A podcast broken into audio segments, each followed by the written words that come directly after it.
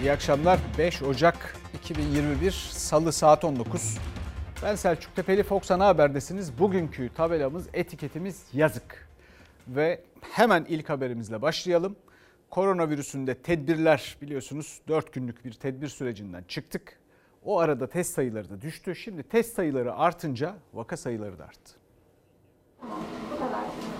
Vaka sayıları, yeni hasta sayıları, ağır hasta sayıları düşmeye başlamıştı. Tabii yoğun bakımda yatan hastaların uzun ve meşakkatli tedavi süreci nedeniyle bunlar günlük ölü sayılarına hemen yansımıyordu. Koronavirüs nedeniyle hayatını kaybedenlerin sayısı hala yüksek. 24 saatte 197 hasta daha yaşamını yitirdi. 10 binin altına inen vaka sayısı ise test sayılarındaki artışla birlikte yeniden yükseldi. Bir gün önce test sayısı sokağa çıkma yasağı nedeniyle 139 bin sınırındaydı. Vaka sayısı ise 9877. Son tabloda test sayısı 181.323'e, günlük vaka sayısı ise 13.695'e çıktı. Testi yaygın yapabilmek önemli. Oynamalar olabiliyor. E, bu noktada da özellikle e, vatandaşlarımızın kendilerine sağlık kuruluşları veya filyasyon ekipleri tarafından önerilen tedavilere uyumu çok önemli. Çünkü hastalığın zatürreye gidişini azaltan önemli etkenlerden bir tanesi. Haftalık açıklanan zatürre oranında da artış var. %3,8'den %4,3'e yükseldi. Bilim Kurulu üyesi doçent doktor Afşin Emre Kayıpmaz'a göre tavsiye edilen ilaçlar ne kadar erken alınırsa zatürreye yakalanma ihtimali azalıyor hastaların. Vaka sayısındaki düşüşse rehavete neden olmamalı. Ne yazık ki yüzlerce insanımız her gün bu hastalık nedeniyle yaşamını kaybediyor. Gerçekten de tedbirlere de uymak noktasında gevşeme göstermememiz gerekiyor şu aşamada. Sürücü kursları, mesleki eğitim merkezleri ve özel rehabilitasyon merkezleri uzaktan eğitimdeydi. Uzmanlardan tedbirlerin gevşememesine yönelik çağrılar gelirken Milli Eğitim Bakanlığı bu kurslar için yüz yüze eğitim kararı aldı. Özellikle Ocak, Şubat, Mart ayları hava sıcaklıklarının düşük olduğu, insanların kapalı ortamlarda daha fazla vakit geçirdiği dönemler. Özellikle bu kapalı ortamlarda ortam havalandırması da kötü ise hastalık kendine bulaşmak için fırsatı buluyor. Küçük sınıflarda bir sırada üç kişi oturup korkarak sınavlara girdik. Başka okullar bütün bunlara çözüm bulabilirken okulumuz sağlığımızı tehlikeye atmaya devam ediyor. Üniversiteler uzaktan eğitimde ama Ankara'da bir özel üniversite 20 yaş altının sokağa çıkma kısıtlamasına rağmen ara sınavları yüz yüze yapmıştı. Finaller için de aynı kararı alan tek üniversite oldu. Öğrenciler yaptıkları eylemle seslerini duyurmaya çalıştı. Doçent doktor Kayıpmaz'a göre de okullarda ve kurslarda yüz yüze eğitim ya da sınav için henüz erken. Yüz yüze eğitimlerin başlaması için e, bir süre daha en azından bir yani Şubat ortasına kadar bekleyip o zamanki duruma göre değerlendirme yapıp tekrardan bir değerlendirmesi daha uygun olabilir. Yaşanılan bu zorlu duruma karşı artık sessiz kalmak istemedik. Aşıda e, biliyorsunuz bir beklenti var. İşte aşılar ne zaman gelecek, ne olacak? Bir yandan da bu virüste mutasyon endişesi var. Şimdi yeni endişe bundan e, iki hafta kadar önce burada bahsetmiştik dünyanın değişik yerlerinden bilim insanlarıyla konuşup bir Güney Afrika mutasyonu var ki İngiltere'dekinden daha hızlı yayılan bir çeşit, bir tür, bir varyant. Şimdi de onun haberi var. Çok ciddi kısıtlamalar yaparak, çok ciddi kapanmalar yaparak varyantı kontrol altına almalıyız. İki, varyant başka değişime uğramadan aşılama işini bitirmeliyiz. Özetle geçirdiğimizden daha zahmetli ve güç günler bekliyor. Mutasyonlar nedeniyle salgında yeni ve zorlu bir döneme girildi. Tek umutsa aşıda. Ancak henüz aşılama başlamadan önce İngiltere'de mutasyona uğradı virüs. İran'a kadar ulaştı. Güney Afrika'da da İngiltere'dekinden daha tehlikeli formuna rastlandı koronavirüsün. Mevcut aşılar işe yarayacak mı endişesi başladı. Biz bulaşmalarına izin vermeye devam ederken aşılama hızını, varyantın hızına yetiştiremez isek o zaman sıkıntılı bir süreç olabilir. Ama aşıların pek çoğu bu değişimi karşılayabilecek formatta. Enfeksiyon hastalıkları uzmanı Profesör Doktor Esin Şenol'a göre gündemdeki aşılar mutasyonlu virüse karşı da etkili. Türkiye'nin aldığı 3 milyon doz aşının uygulanması içinse geri sayım sürüyor. Sağlık Bakanlığı Çin aşısının geldiği gün bakanlığın laboratuvarlarında analiz edilmeye başlandığını duyurdu. İncelemenin tamamlanmasının ardından da uygulanması bekleniyor. Ancak faz 3 çalışmalarının sonucu hala açıklanmadı. Bakanlığın uygulamaya koyacağını anladığımız bir aşı var. Bu aşı faz 2'sini bitirmiş bir aşı. Faz 3'ü bitmemiş aşıları kitleye uygulamayı güvenli bulmuyoruz, etkili de olamayabileceğini düşünüyoruz. Soru işaretleri var yani. Türkiye'deki analizler tamamlandığında dünya çapında da bu soru işaretleri giderilmiş olacak mı henüz belli değil. Belli olansa iki dozluk aşının 28 gün arayla yapılacağı. Oysa faz 3 çalışmalarında iki doz aşı 14 gün arayla uygulanıyor gönüllülere. Profesör Şenol'a göre uygulamada çalışmadaki şekliyle yapılmalı. Bütün dünyada şunu aslında söylüyor. Faz 3 çalışmadaki doz aralıklarını bozmanın maliyeti arada o uzatılan doz aralarında hasta olan insanlar demek. Bunu göze alacak mısınız? Yani dolayısıyla 0 ve 14. güne sadık kalınması gerekir. Bu arada İngiltere'de yeni e, mutasyonlu yeni varyantıyla bu virüsün ki daha hızlı yayılıyor. Yeniden kapanma kararı aldı. The weeks ahead will be the hardest yet. İngiltere mutasyona uğrayan virüse karşı sokağa çıkma kısıtlaması ilan etti. İsrail'in Avrupa'ya göre daha yüksek ücret ödeyerek aşı aldığı ortaya çıktı. İngiltere'de mutasyon geçiren virüs kabusa dönüştü. Başbakan Boris Johnson geçen haftaya göre ölümlerin %20, hastane doluluk oranının %30 arttığını açıkladı. Yeni tür virüsü kontrol etmek için de tam kapanma kararı aldığını duyurdu. You may only leave home. Evden sadece bazı koşullarla ayrılabilirsiniz. Temel ihtiyaçları almak için, evden çalışmanız imkansızsa işe gitmek için, egzersiz ya da Covid testi gibi sağlık ihtiyaçları için. Şubat ortasına kadar sürecek kısıtlama kararıyla okullar yüz yüze eğitime ara verdi. Sadece kreşler açık kaldı. Nüfusuna göre aşılamada ilk sırada olan İsrail, şehirlerde meydanlara çadırlar kurdu. Aşı merkezleri hazırladı. Ayrıca otomobil sahiplerine araç içinde aşı olma imkanı sağladı. Bu sayede her gün 150 bin kişi aşılandı. Şu ana kadar 1 milyon 400 bin kişi ilk doz aşıyı oldu. İsrail 8 milyon Pfizer, 6 milyon doz Moderna aşısı sipariş verdi. İsrail medyası Pfizer aşısı için Avrupa ve Amerika Birleşik Devletleri'ne göre %40 daha fazla ücret ödendiğini yazdı.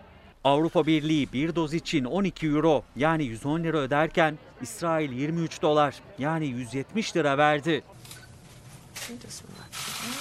Amerika Birleşik Devletleri'nde de aşılama hız kazandı. İlk doz aşının uygulandığı sağlık çalışanları ikinci dozu olmaya başladı. Koronavirüs salgını yüzünden son 6 günde 10 sağlık çalışanı da şehit oldu, hayatını kaybetti. Bugüne kadar görev şehitlerinin sayısı 331'i buldu.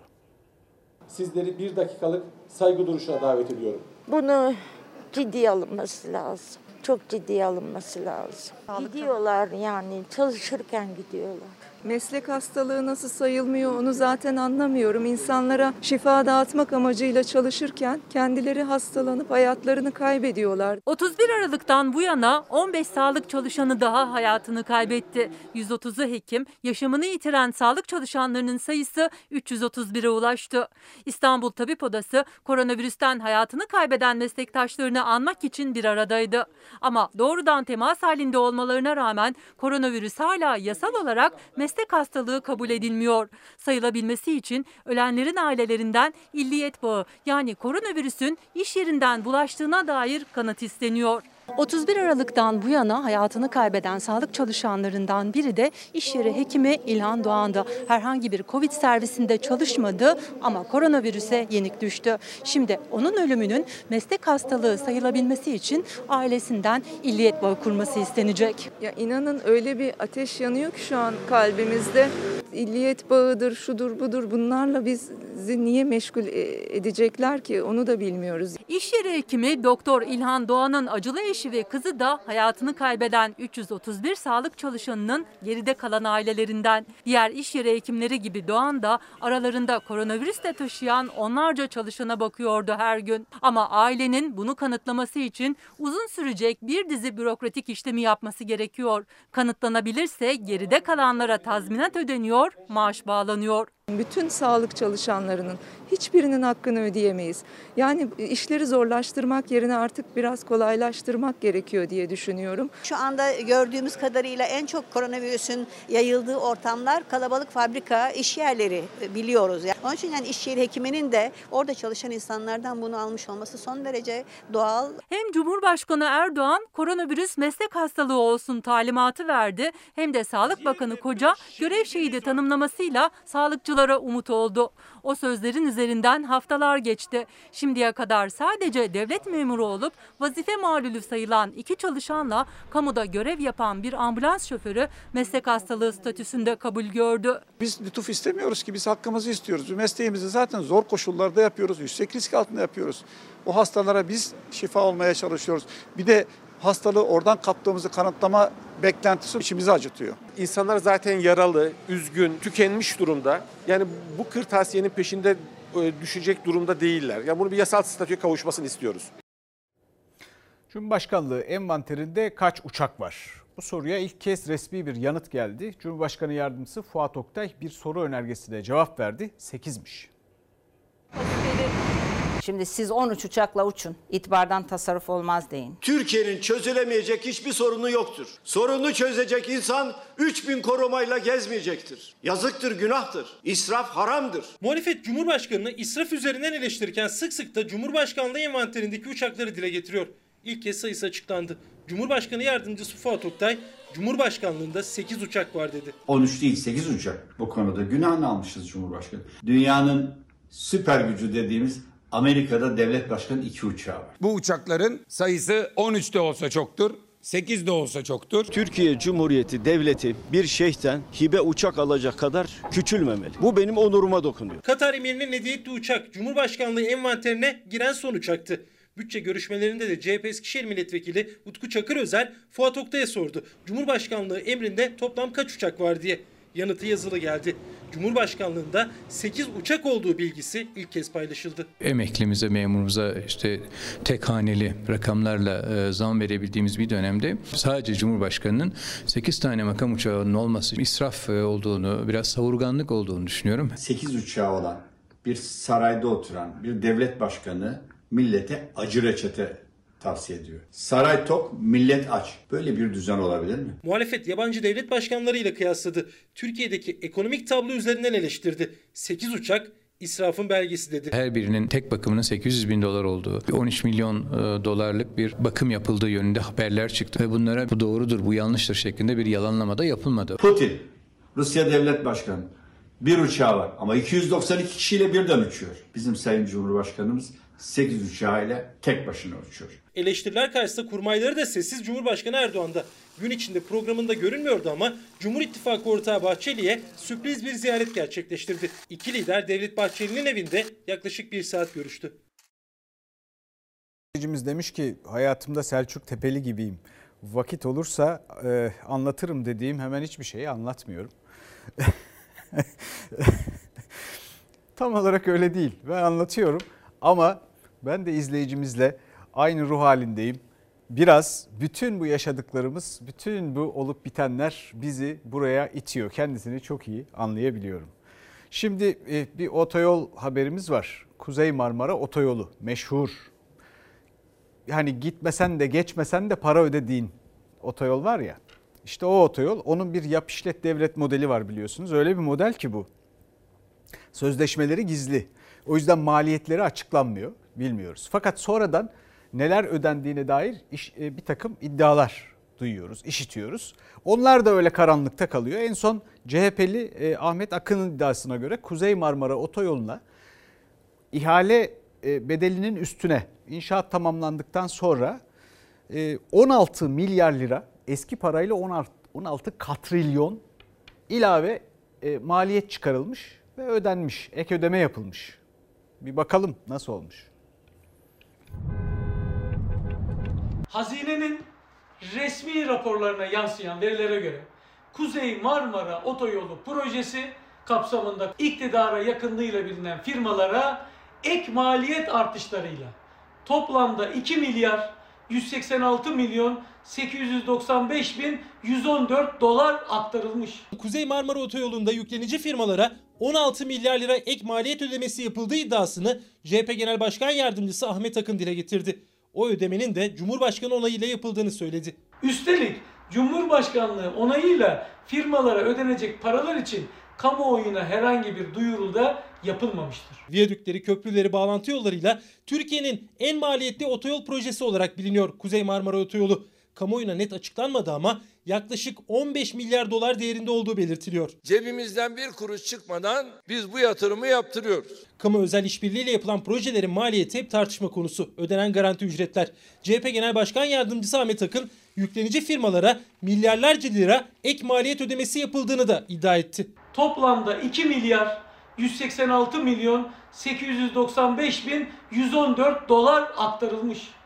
Yani bugünkü kura göre vatandaşın 16 milyar lirası yandaş iki firmaya gitmiş. CHP'li vekilin Hazine Bakanlığı raporlarına dayanıyor dediği rakamlara göre Kuzey Marmara Otoyolu Kınalı Odayeri ve Kurtköy Akyazı kesimleri toplam proje maliyeti 2017 yılı raporuna göre 3 milyar 547 milyon dolardı.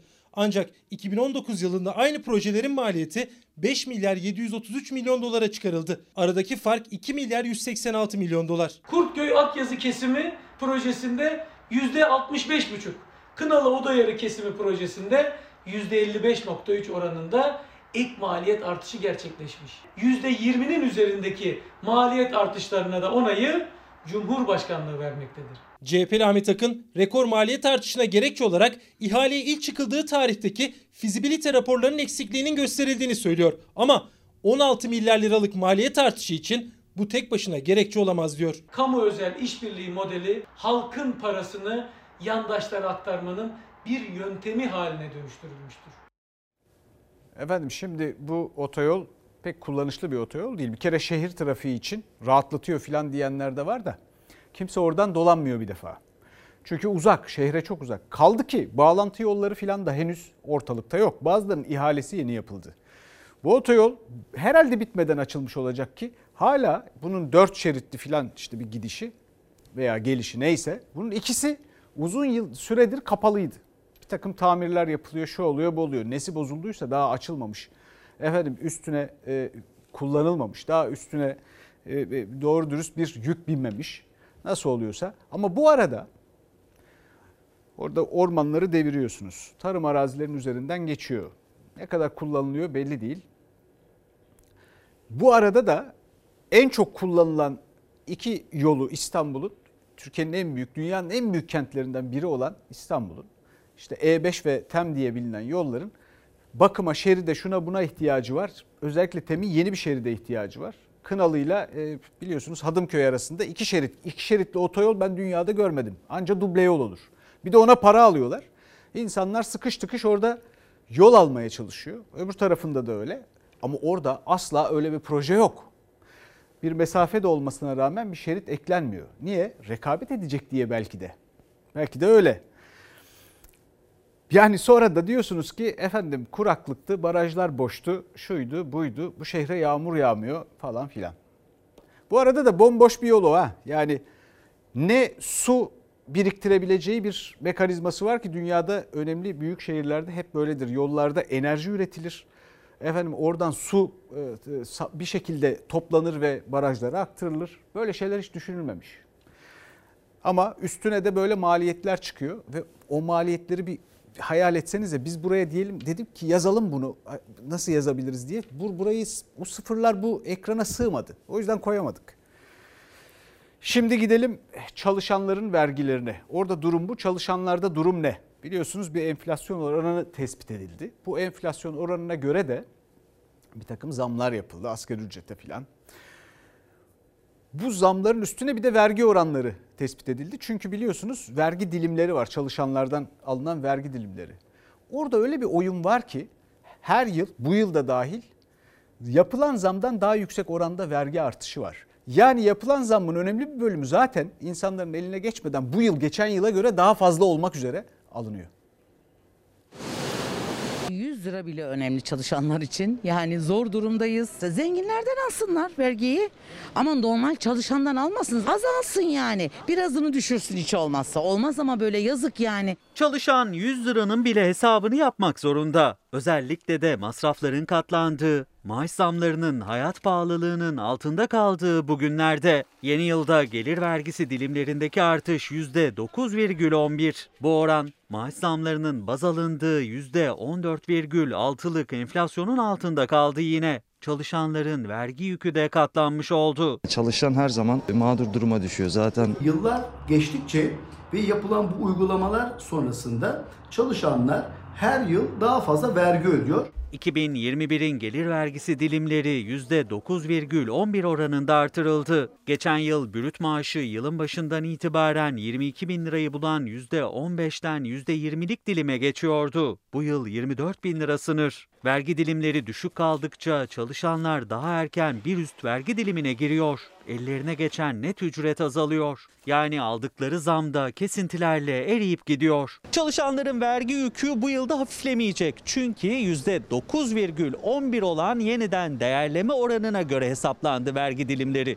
Uzmanlara göre ise vergi dilimleri TÜİK'in açıkladığı enflasyon oranına göre hesaplansaydı çalışanlar daha az vergi ödeyecekti. 3 bin lirayla çalışan bir kişi bir yılda 7280.88 lira vergi ödeyebilirdi. Enflasyon oranında vergi dilimi değişseydi. Bundan 2219 lira AGİ kesintisi sonrası 4061 lira vergi ödeyebilirdi. %9.11 yeniden değerleme oranına göre vergi dilimleri belirlendiği için 80 lira daha fazla vergi ödeyecek. 5000 lira net maaşla çalışan birisi enflasyon oranının baz alınmaması sonucunda 325 lira daha fazla vergi ödeyecek. Maaş arttıkça bu rakam da katlanıyor. Aldıkları zam karşısında daha fazla vergi ödeyecek olan çalışanlar nasıl geçineceklerini düşünüyor kara kara. Gelir vergisi yükünü şirketlerden daha fazla çeken bordrolu çalışanlar vergi dilimlerinin en azından enflasyon oranında hatta daha da fazla artırılmasını istiyor. Avantaj iyi olurdu çünkü ekonomi zaten göründüğü gibi çok iyi gözükmüyor zaten. Yani her şey çok pahalı. Bir de vergi. Vergi zaten en çok çalışandan alınıyor. Şimdi izleyicilerimiz diyor ki 25 yıl çalış bir dikili ağacın olmasın sadece fatura ve boğaz tokluğu. Yazık. Bu ülkenin insanlarını asgari ücretle geçinmeye çalışan vatandaşa yazık demiş bir başka izleyicimiz. Yeni emekli maaşları asgari ücretin hala altında yazık. Ee, bunun gibi benzeri pek çok insanların elbette şikayeti ve haklı eleştirisi var. 2019 yılında kabaca çalışanlar, maaşlı insanlar bordrosundan eline para geçmeden vergi kesilenler. 100 milyara yakın, 100 milyar Türk lirasına yakın vergi ödediler. İşveren 80 milyara yakın ödedi. Yani giderek nüfusun içindeki çalışan oranı azalıyor. Çalışanların üzerindeki vergi yükü de artıyor bu arada. Bu nasıl bir adaletse? Türkiye'de benim hatırladığım bildiğim kadarıyla en yüksek kurumlar vergisi %20. Anayasa Mahkemesi'nin diğer çalışanlara uygulanacak vergi konusunda, o dilimler konusunda %20'yi aşamaz kararı var. Kimsenin dinlediği yok.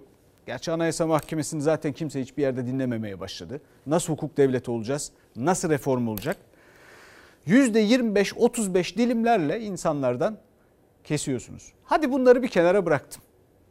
İyi de piyasayı nasıl hareketlendireceksiniz? Bu ekonomi nasıl dönecek? Yahu hiç temel ekonomi bilginiz de yok mu? Kas katı kesildi insanlar. Dışarı çıkıp hiçbir şey için hayal bile kuramaz oldular. Boş verin para harcamayı. Nasıl dönecek bu iş? Şimdi geçelim bu konularda mahir başka bir e, e, uzman. E, Boğaziçi Üniversitesi'nin e, yeni rektörü Profesör Melih Bulu. Onunla ilgili tartışmalar var bir yandan. Biliyorsunuz bir yandan da dünkü akıllara kazınan görüntü var. Boğaziçi Üniversitesi'de kapıda bir kelepçe. Kendisinin bugünkü açıklamalarına bakılınca e, kararı kendisini vermediğini söylüyor. Kapı kırıkmış. Efendim oradaki bir e, işte e, amir de böyle bir karar vermiş. Kelepçelemiş. Şimdi kendisi işletmeci. Yani işletme, strateji filan falan. Eğer bir dış mihrak tarafından gidilip bir reklam ajansıyla anlaşma yapılsa Türkiye'nin marka değeri, üniversitelerin manası, Türkiye'nin itibarı konusunda bundan daha zarar verici bir fikir bulması gerçekten çok zordu.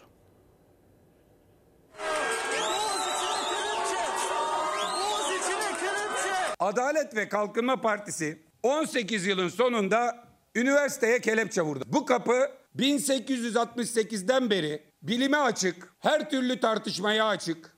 Bu kapıya polis kelepçesi vurdular dün. Üniversiteyi kelepçeleyen bir anlayış.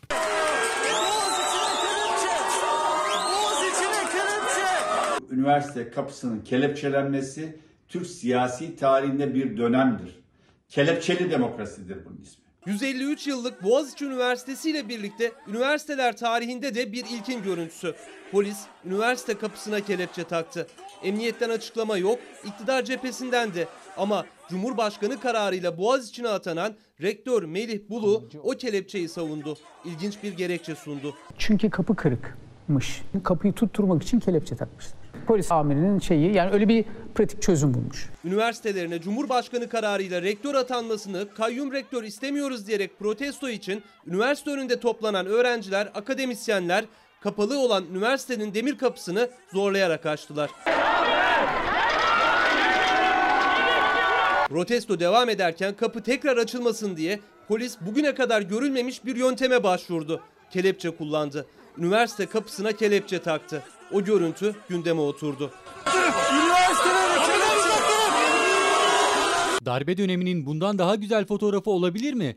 Kelepçe vuruyorsunuz kapıya. Bu kelepçe Recep Tayyip Erdoğan'ın zihninde takıldı önce. Adamın üniversiteye bakışı, yaklaşımı bu. Hepimizi dünyaya rezil ettiniz. Bu ayıp AK Parti'nin ama bu üniversite hepimiz. Polis orada doğrusunu yaptı. Çünkü bu boğaz içinden olmayan insanlar oraya girmesi bir filin züccaciye dükkanına girmesi gibi olacaktı. Dün şehir bugün Boğaziçi. Şehri kapattınız, Boğaziçi'ni kelepçelediniz. Ne yazık ki siz artık sadece yıkmayı biliyorsunuz. Muhalefet üniversite kapısına kelepçe vurulmasından, o görüntüyle Türkiye'nin anılmasından rahatsızlığını dile getirdi. Kelepçeye tek savunma eski AK Parti milletvekili aday adayı yeni Boğaziçi rektörü Melih Bulu'dan geldi. Bu kelepçeyi takan 2021 yılında Türkiye'den bu fotoğrafı dünyaya servis edene yazıklar olsun. Bir güruh halinde Güney Kampüs'e girmeleri üniversitenin e, yani bu bir işgal eylemine dönüşebilir, camlar indirilebilir, e, 150 yıllık binalara zarar verilebilir. Bunun birçok şey olabilir. Bunu kontrol edemeyiz. O yüzden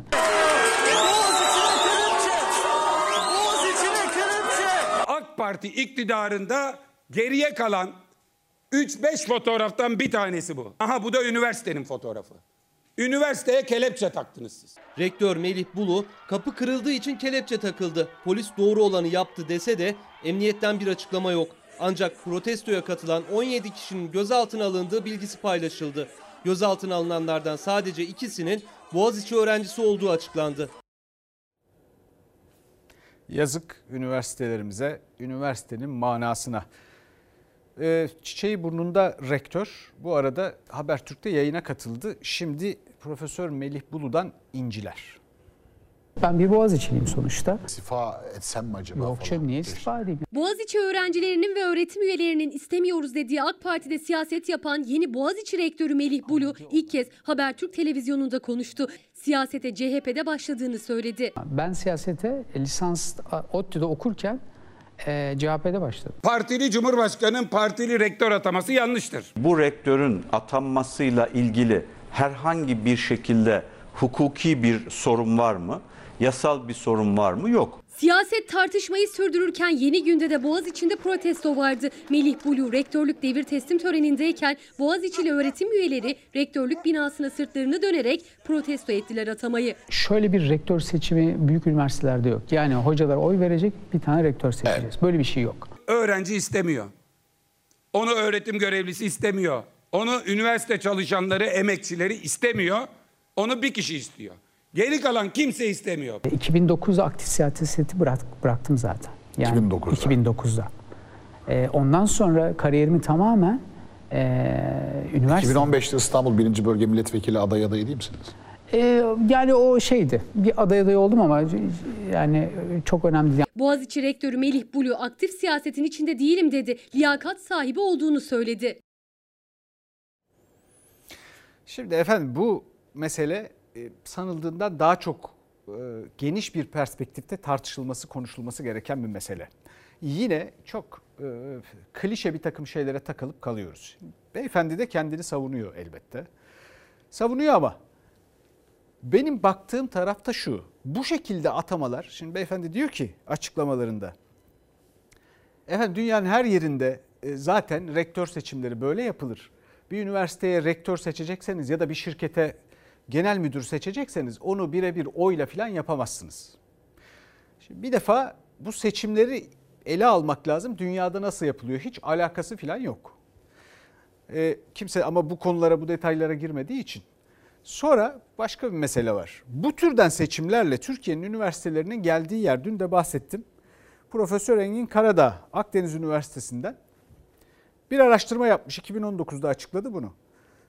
68 rektörü Türkiye'nin sıfır yayın yapmış. Sıfır makale. Uluslararası yayınlardan bahsediyorum. 71'inden de sıfır alıntı yapılmış. Yani dünyaya, bilime falan hiçbir katkıları yok. Bunlar da giderek bu sayı artıyor. E, bu arada e, efendim e, şöyle bir e, ifade var. E, neymiş? E, siyasete AK Parti'de değil CHP'de başlamış aslında.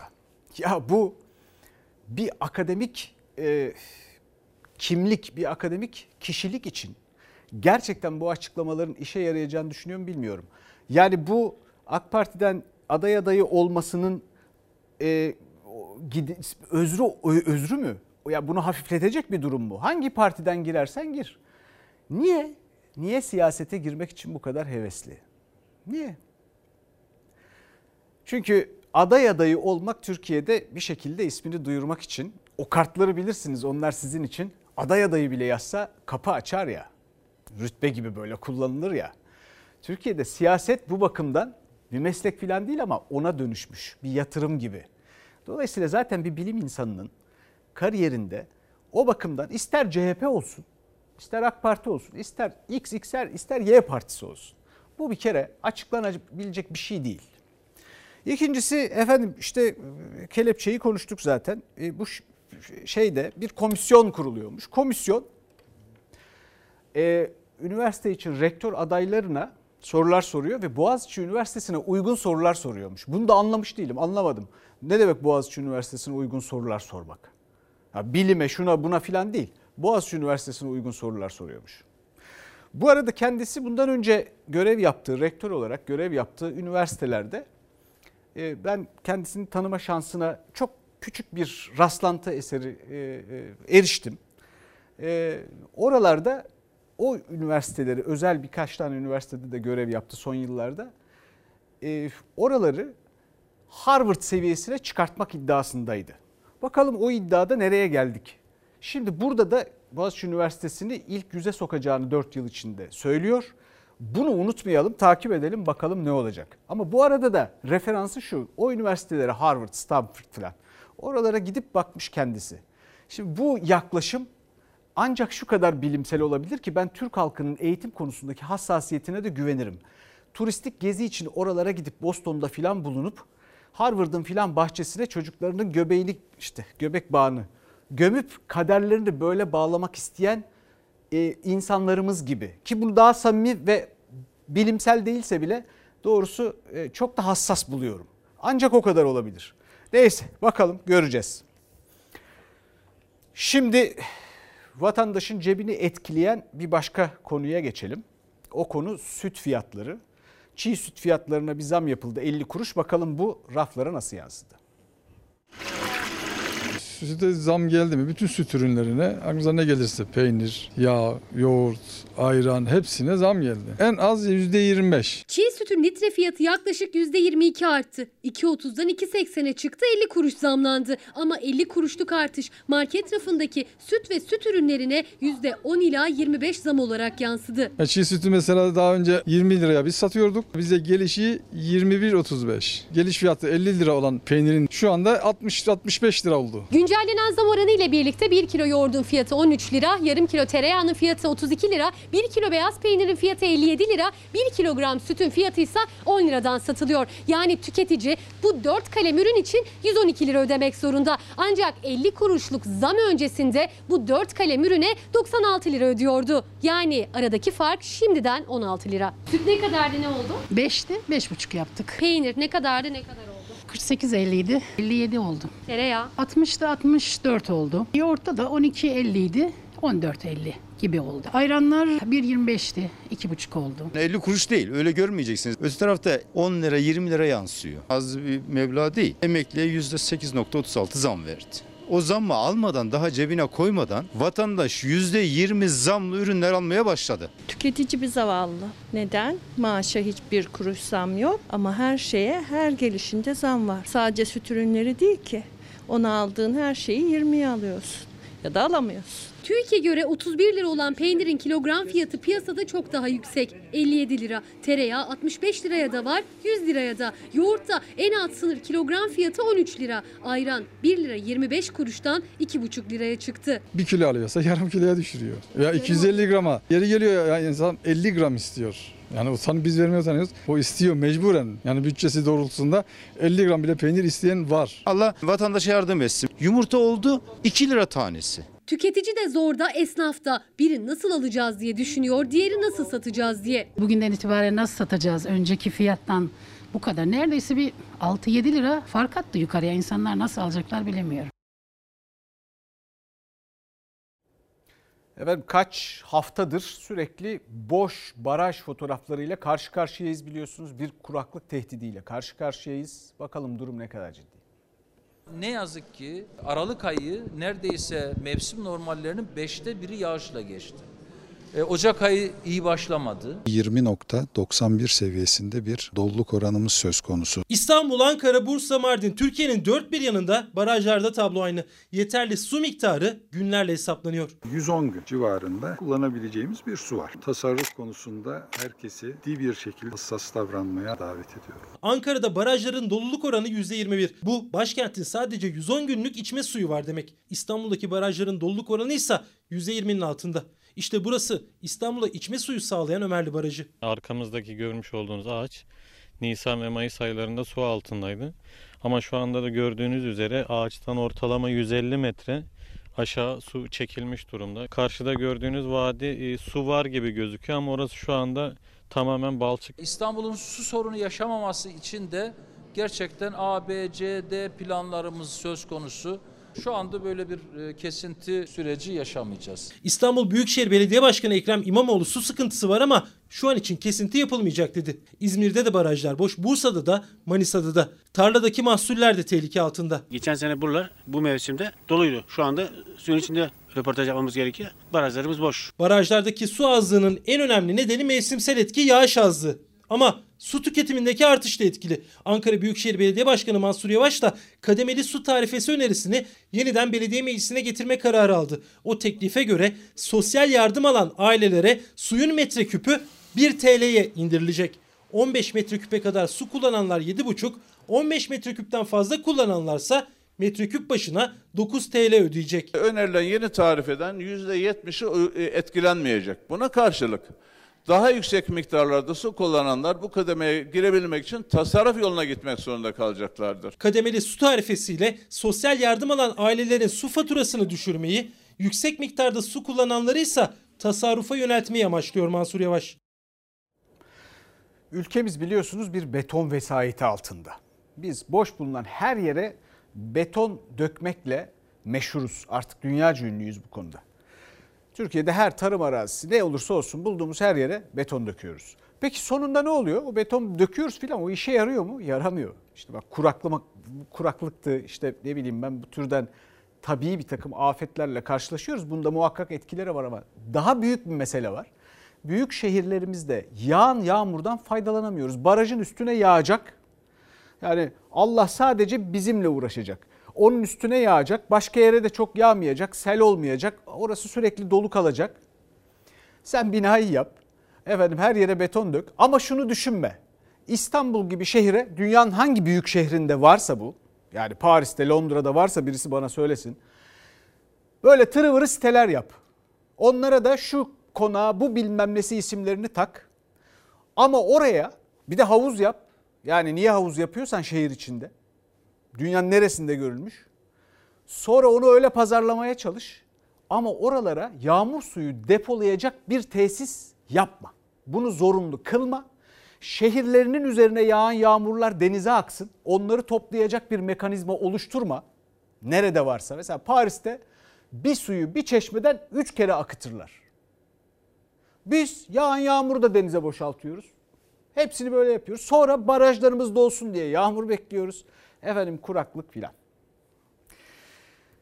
Şimdi geçelim e, esnafımızın çığlığına. Açılsın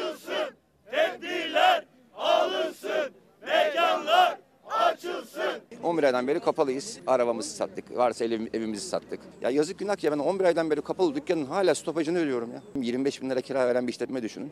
Çarpı 11 ay yapın sadece kira bazında baktığımız zaman. Diğerlerini siz tahmin edin. Aylardır açamadılar dükkanlarını. Salgının hızı kesilsin diye en büyük fedakarlıklardan birini yaptılar. Ama işletmelerinin kapalı kalması borç, kira, vergi ve fatura olarak döndü onlara. Restoran, bar ve kafeler iflasla karşı karşıya. Esnaf için tünelin sonundaki ışık söndü. Gelir sıfıra düştü.